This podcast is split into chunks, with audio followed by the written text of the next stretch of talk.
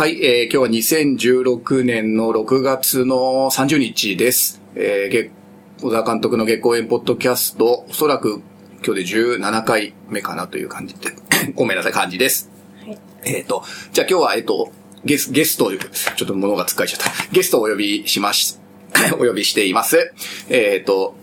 NPO 法人幸せ涙の副理事長の、えー、浦沢彩子さんです。よろしくお願いします。よろしくお願いします。大丈夫ですか？ちょっとなんか疲れちゃいました。ごめんなさい。さっき食べたものが疲れちゃいましたね。はい。えっ、ー、と、ね、監督のツイート会話を見ていると、浦沢さんのツイートが、えっ、ー、と、もう本当に公開後はかなり上がっているので、あの、はい、わか、ピンと来てる方もいるかもしれませんが、えー、公開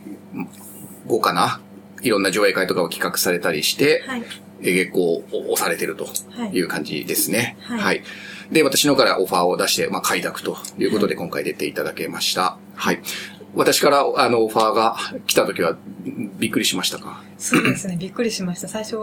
えって、なんだろう。なんか変なやつが来た。全然関係者とかと知り合い、本当に誰一人知り合いがいなかったので、うん、そういうのじゃないのにいいのかなって、まだお会いしたこともなくて、ね、監督とも映画も見てないみたいな。監督とも会ってなかったのね。はい。じゃあ私のオファーのが先だったんですね、順番的にはね。監督とお会いしたのが、その、えっ、ー、と、鑑賞会の当日だったので。ほうほうほうほう。はい、じゃあ私の方が早かったですね、そうするとね。そうでもないかな。連絡。あ、連絡私連絡来たのはそうでしたね。そうですか、そうですか。もう私はツイート見て、はい、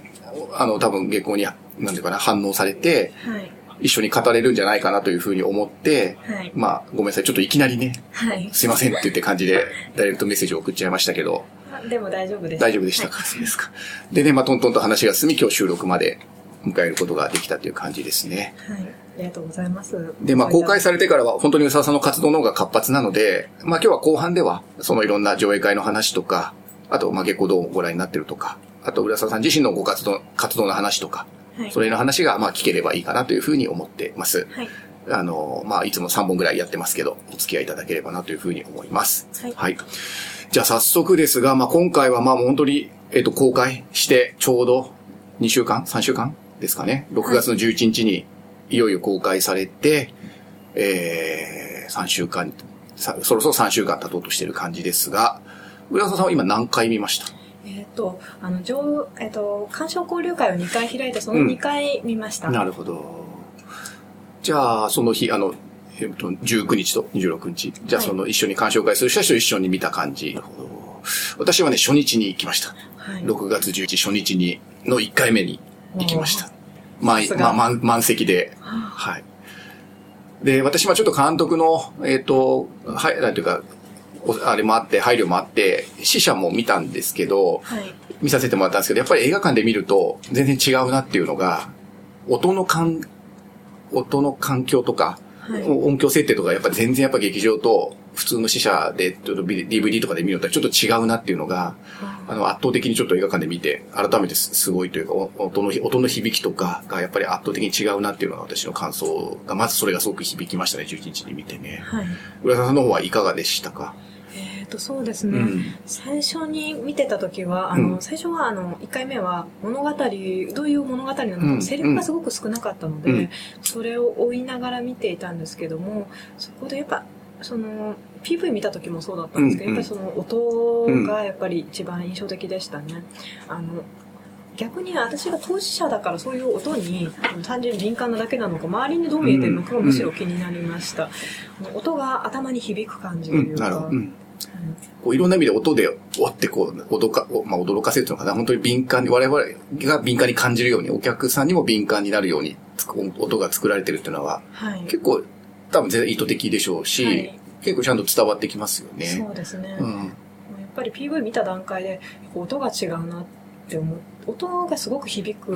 感覚っていうのが、うんうん、あの自分の感覚でもすごくあったのと近かったので、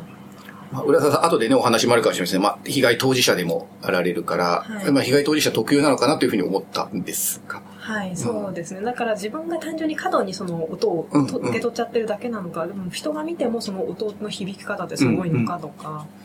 それがちょっと判別つかなくなっちゃいました。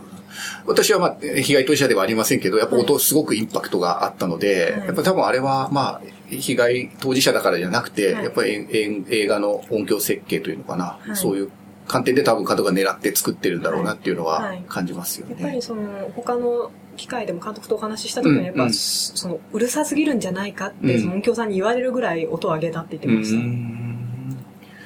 でもやっぱりそこは当事者としても響いて、なんていうか響いてくる感じというか、その辺はやっぱあったんですかね、やっぱりね。そうですね、やっぱり、あの、なんだろう、そういう音が響くって結構、なんだろう、自分の中で大きいことの一つなので、すごくリアルでした。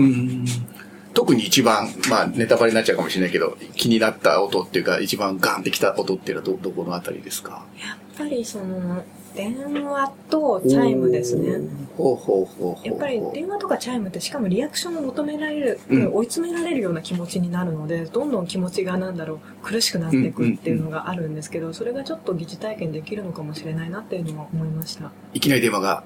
な、なるとかね。電話がずっと鳴って、でも出ないと、あの、鳴り続けるし、チャイムも出ないと鳴り続けるわけで。まさに、え、あの、かおりちゃんの部屋の中の二大要素ですよね。はい、チャイムが鳴るっていうのと電話が鳴るっていうのがね。はい、確かに。まあ、私はなんかインパクト、まあ一番インパクトのことはやっぱり急ブレーキのとこですかね。まあその、一番深刻なところに行く前のところの急ブレーキの、これもまず、思わず体がこうなっていうか、のけぞるっていうかね。ビクってなりますね。そうそう、ビクってね。あれは、見てる人みんながこう、まず反応しちゃうようなね、感じありましたけどね。そうね。普通でもそうなんだ。私はそう、そうでしたね。はい、だから多分まあ、当事者だからじゃなくても、はい、まあ見た人がみんなそういう感覚には襲われる編集というか、はい、あの、せあの、になってるんじゃないかなというふうに思いますけどね。じゃあちょっといきなり音のマニアックな話になっちゃいましたけど、映画作品的には、まあ期待してたの、まあそういう作品だってある程度分かってご覧になったと思うんですけど、はい、映画全体としては、まあなんというか、浦沢さんとしては結構はどんな風に評価されますか？で、主題とかも含めて。はい。まず、映画、月光を作ってくれたってことだけで私はすごく、やっぱ意義があることで、私そもそも見る前に、あの、上映会とかの、えっと、鑑賞交流会の企画って、うん、あの、見る前に。そうかそうか、組み立ててるからね。ねまずその映画を、なんだろう、確かにもっと適当に描いているな、いるかもしれないと思ったらこんなに幼いんですけれども、うんうん、あの、一定以上議論するレベル以上はあるだろうっていうのは確信はあって。それは PV とか予告編とか見て大丈夫だろうと思って。はい、とか PV とか見て、うんうん、多分そのすごく考えて作ってたり、うんうん、綿密に取材してるのがすごく分かったので、うんうん、実際見て、まずやっぱりその期待通りか期待以上に、やっぱ、なんだろう、エンターテインメントとしても単純に、その、映画としても楽しめるし、その、性暴力だけじゃなくて、その、結構め軸になってるのが機能不全家族だったりして、まあそうですよね、うん、そういうところとか、なんだろう、やっぱりその読み取れることは、あ、これはこうだよねって読み取れることがたくさんあって、フラッシュバックとかも、なんだろう、被害の、被害のシーンを描いたっていうのもありますけど、うん、それだけじゃなくて、ちゃんとその被害後の状況のリアルさがちゃんとあったりして、すごくなんだろう、なんというかリアルに描きながら、あのちゃんとなんだろう感情の持ってき場も一応あの最後のところとかであったりして、まあネタバレになったからですね。まあね、そこはね。感情が少しなんだろう苦しいままで完全に終わるわけでもないっていうのが、すごく、うん、いい映画だなって単純に映画として面白いなって思いました。まあフィクションであり、はい、エンターテインメントとしてもまあ成り立っているし、はい、まあおそらく監督としてはまあその被害当事者の人が見て、はい、なんというかな、そうだ、近い、近しいものというか、なんか、こう、に、答えられる作品だ、を作りたいって多分絶対監督の意図としてはあったと思うんですけど、はい、まあ一当事者としてはそこまでクリア、ちゃんとしてきたっていう感じですかね。はい、そ、ね、れはやっぱりすごくわかるところだらけで、当事者としても、その、当事者支援者として、こういろんな方と関わってるのを見ても、やっぱりすごく、あ、リアルだとか、共感できるところとかたくさんありました。じゃあそこはまあ監督の狙いがちゃんと映像になり、はい、見る人にも伝わったというか、はい、そこは間違いなさそうですかね、そうするとね。はい、そうですね。まあそこは割かし、まあネットとか見てとか、その女性限定者の話とかを聞いても、割かしその支援者も含めて、そこのリアリティはまあ問題ないっていう評価はなんか、だいたい固まってる感じですよね、そうですね。やっぱ担当者の方に話聞いてもやっぱすごくリアルだったっていうふうに言っていますね。よくこんなにできたなというか、うんうんうん、フラッシュバックの描写なんかはすごく、やっぱり、なんだろう、ああいうふうにこうパッとこう映像が出るみたいな。うんうんうん自分で起こってることが本当にそこに映ってるっていうか、はい、そそういう感じですか、そうですね。っていうよりは、なんか、本当に小さなきっかけで、本当にちょっとパッとこういきなり浮かぶとか、いきなりパッとこう浮かぶような感じとか、うん、よくできたなっていうのが、やっぱ交流会とかでも話出ましたね。じゃあそこは監督もよ喜ぶというかあれですかね。まあ狙い通りというか狙いがちゃんと伝わって、はい、ほっとしてるとこかもしれませんね。そうするとね。はいまあ、私はまあ、当事者じゃなくて、まあ、むしろ支援者というか援助者の方なので、はい、まあ、援助者の人たちと見た人たちと話をしていると、まあ、我々はまあ逆にリアルに体験はしてないから、はい、こう文字で読んだり、手記を読んだりとか、その事例として聞くしかない、文字でしか体験できないし、イマジネーションでしか体験できないことが、まあ今回見せられて、まあこれほどまでにというか、なんかこう本当に、うん、なんていうか全身全部がこう本当にボロボロになるというか、なんだか全部が壊れちゃう感覚っていうのは、を、まあ映画で見せつけられたというか、はい、その理屈じゃなくて、こうなんか感情で理解させられるというか、はい、なんかそんな感じかな。はい、うん、やっぱそれがフィクションの魅力なのかなと思っていて、うんうん、フィクションで表現することの意義なのかなというのをすごく思っていて、あの、多分ドキュメンタリーとかだったり、映像ももちろんそうなんですけども、なんだろう、追体験が多分できるのかなっていうのが思ってて他の支援者の方もあの、えーと、交流会に来ていたんですけど、うん、やっぱり同じようなことを言っていて、やっぱそういう話をずっと聞いて聞いたり本で読んだりもしているけれども、うん、やっぱ映像だったりそういうものがちゃんとあると、もう全然感じ方が多分違うっていうふうに言ってましたね。まあ誰も、まあ誰もというか支援者がその場で見るってことはまずないからね、その現場を見るってことはなくて、その後、時間が経った後に関わったり支援するってことでしょうからね。はい。まあ、そこは、まあ、それをまさにそのものを、まあ、フィクションとして見せつけられたっていうか、はい、まあ、同じものは一つとしてないとはね、事件は一つ同じものはないんでしょうけれど、はい、まあ一つの事例、事例というか、まあ、一つの事件を見せつけられたっていう感じの体験はできますよね。そうやっぱり支援者の方にも話すにしても、うん、あの全部話すわけではないじゃないですか。どうしても断片的になってしまったり。だから、なんだろう、やっぱりああいうふうにこう映像でまたそのドキュメンタリーとかでは描けないような部分も追体験できるのがすごくいいかなって思います。で小田さんとしてはそこのフィクション、ノンフィクションじゃなくて、やっぱフィクションとして描かれているところにより魅力を、結構の魅力を感じるっていうところかな。そうですね。特に、私自身があの結構オタクなので、オそうなんです。いろんな見てんですね。いろいろなんだろう、えっ、と、二次元とかだったり、その、なんだそういう表現っていうのは、フィクションはすごく好きなんですよね。なるほど。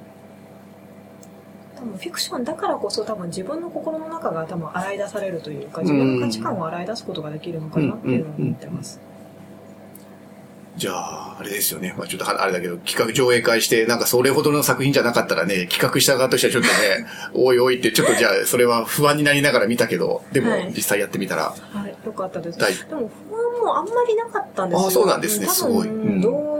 やっぱりその PV だったり、そのインタビューだったり見てて、うん、不安は多少あったんですけど、あんまりなくて、多分その語れないレベルにはなってないだろうなって。まあひどいよねって話には絶対はなってなくて、っていう。で、そのひどい思いでみんなが帰るっていうわけでも、あの、うん、ひどいというか、なんだろう、こんなんじゃないっていうのを、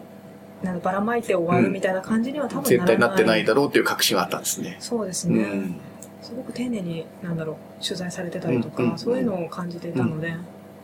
あんま監督の誠実さっていうか、なんかそれがやっぱり滲みで出てるのかしらね、はい、やっぱりね、作家としてのね、なんかね。やっぱりその、もともと社会問題を描いてた方っていうのがやっぱ大きいのかなっていうのは。うんうん、なるほど。大体、浦沢さん周辺の人たちも大体同じように、こう、なんていうか、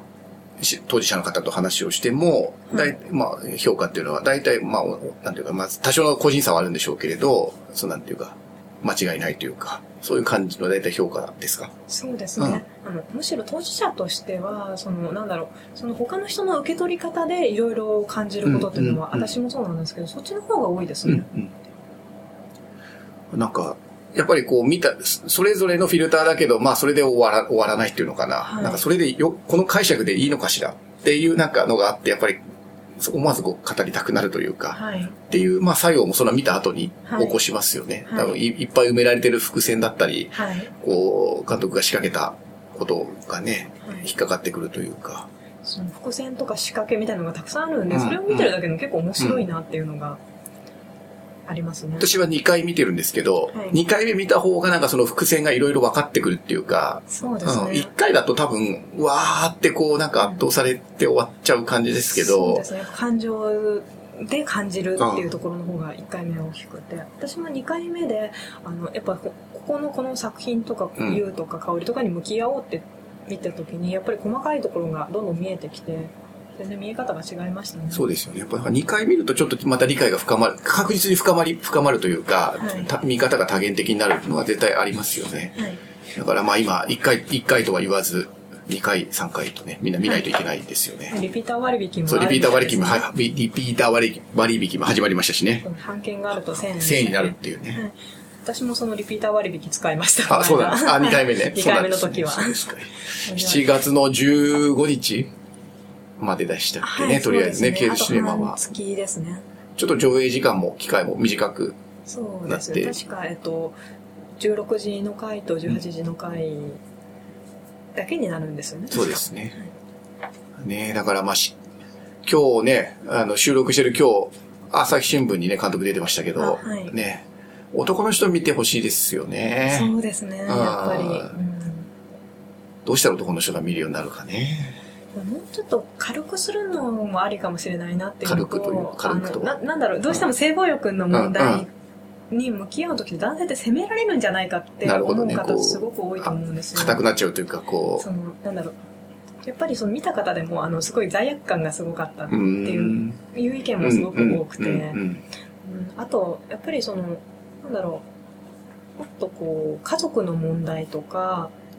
そうですよね。親子の問題、はい、親子の物語だっていう切り口もね、はい、あってもいいですよね。ね。どうしても性暴力とか性被害の話でくくられちゃうけど、機能不全家族の話っていうところの方がなんか大きい気がするので、うん、届くあれとしてはね、はい、確かに。そうですね。そこはだからちょっと語り方というか、はい、ね、あんまりこう性暴力性暴力って言い過ぎないでね、うん、親子の。そうじゃなくて来た人でも見てくれて考えてくれたらそれでいいわけです、ね、確かに確かに確かに。ね、やっぱ一人でも多くの人に見てもらいたいなというか、見れば何かしらなんかこう、うん、そのすぐに言語化できたりとか、はい、私何回も言ってますけど、感動したとか、泣けたって話は作品ではまあ正直ないからね。でもなんかドシンと持って帰るも何かというか、はい、はある作品かなというふうに思いますけど、どうどうですか、やっぱ上映会が終わった、上映,、うん、上映会ではないんです。鑑賞会なんですよ、うんうんうん、上映をしてるわけではないので。なるほど。はい。自主上映とかそういうのではないので、えーと、鑑賞会劇場の鑑賞会の後あの二次会の二次会というか二部のあの交流会まで移動する間、うん。うん、もうみんなやっぱり何も言えないんですよ。シーンっていう感じで。黙ってお店まで行く。黙ってこう黙々とみんなちょっと噛み締めながらお店行ってオーダー始めてようやく話せるぐらいでやっぱりみんないろいろやっぱり考えることが多かったんだろうなってのは思いますね、それをまあ多少シェアしてこう変えるというかですね、はい、すごくシェアすることの意義は感じます、うん、今でも。またなんだろう。あの最近言ってるとっつきやすさの話でもあるんですけれども、うん、そのある意味ダメ恋愛の話でもあるなっていうのをちょっと思ってて。なるほどなるほど。あのなんだろう。香りはメンヘラビッチ予備軍だってずっと言ってるんですけど、うん、私。ち。ちょっと解説が必要かもしれませんね、はい、それね。そう、なんていうか、あの、なんだろう、香りってもう不倫をして、うんそれでまたダメだって分かってるのに、こう、すがりつこうとずっとしてるわけで、でもそういうのって、あの、なんだか、やっぱり今まで昔性暴力にあったからっていうのが多分結構影響してくるんですよね。うん、その自分を傷つけるような恋愛をするのって。まあ、香りはそういう設定に、実際にそう、そういう感じでね、設定になってます、ね、そういうダメ恋愛にも実は、その性暴力とか、うん、性暴力と機能不全家族っていうのがすごく、あの、絡んできてて、普通、なんだ、旗から見たら香りすごいダメな女に見えるじゃないですか。その、でもそういうのって実は、あの、そうやって辿ってみると、うん、本当は機能不全家族だったり性暴力が元になってたり、ね、被害、被害を受けてたり。ね。そう。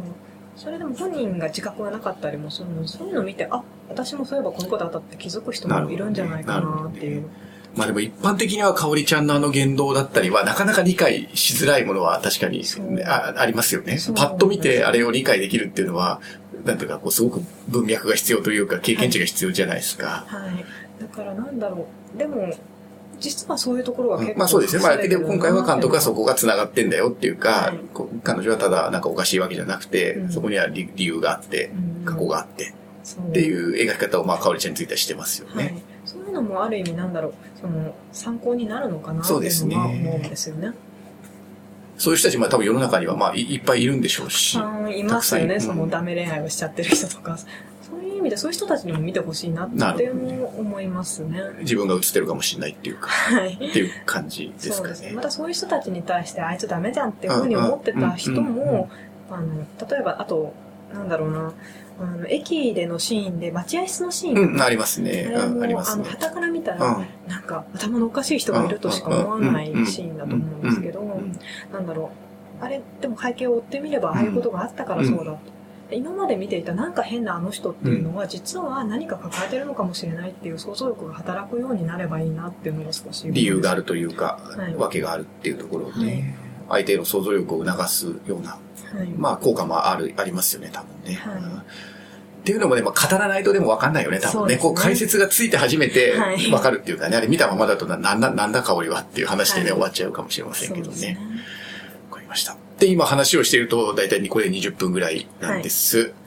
なので、まあこんな感じで、ちょっとこの後は浦沢さんの活動の話とか、はい、まあ可能な範囲でちょっと被害当事者の話なんかちょっと聞ければなというふうに思っています。はい、じゃあ1本目はここで終わりにしたいというふうに思います。はい、ありがとうございました。ありがとうございました。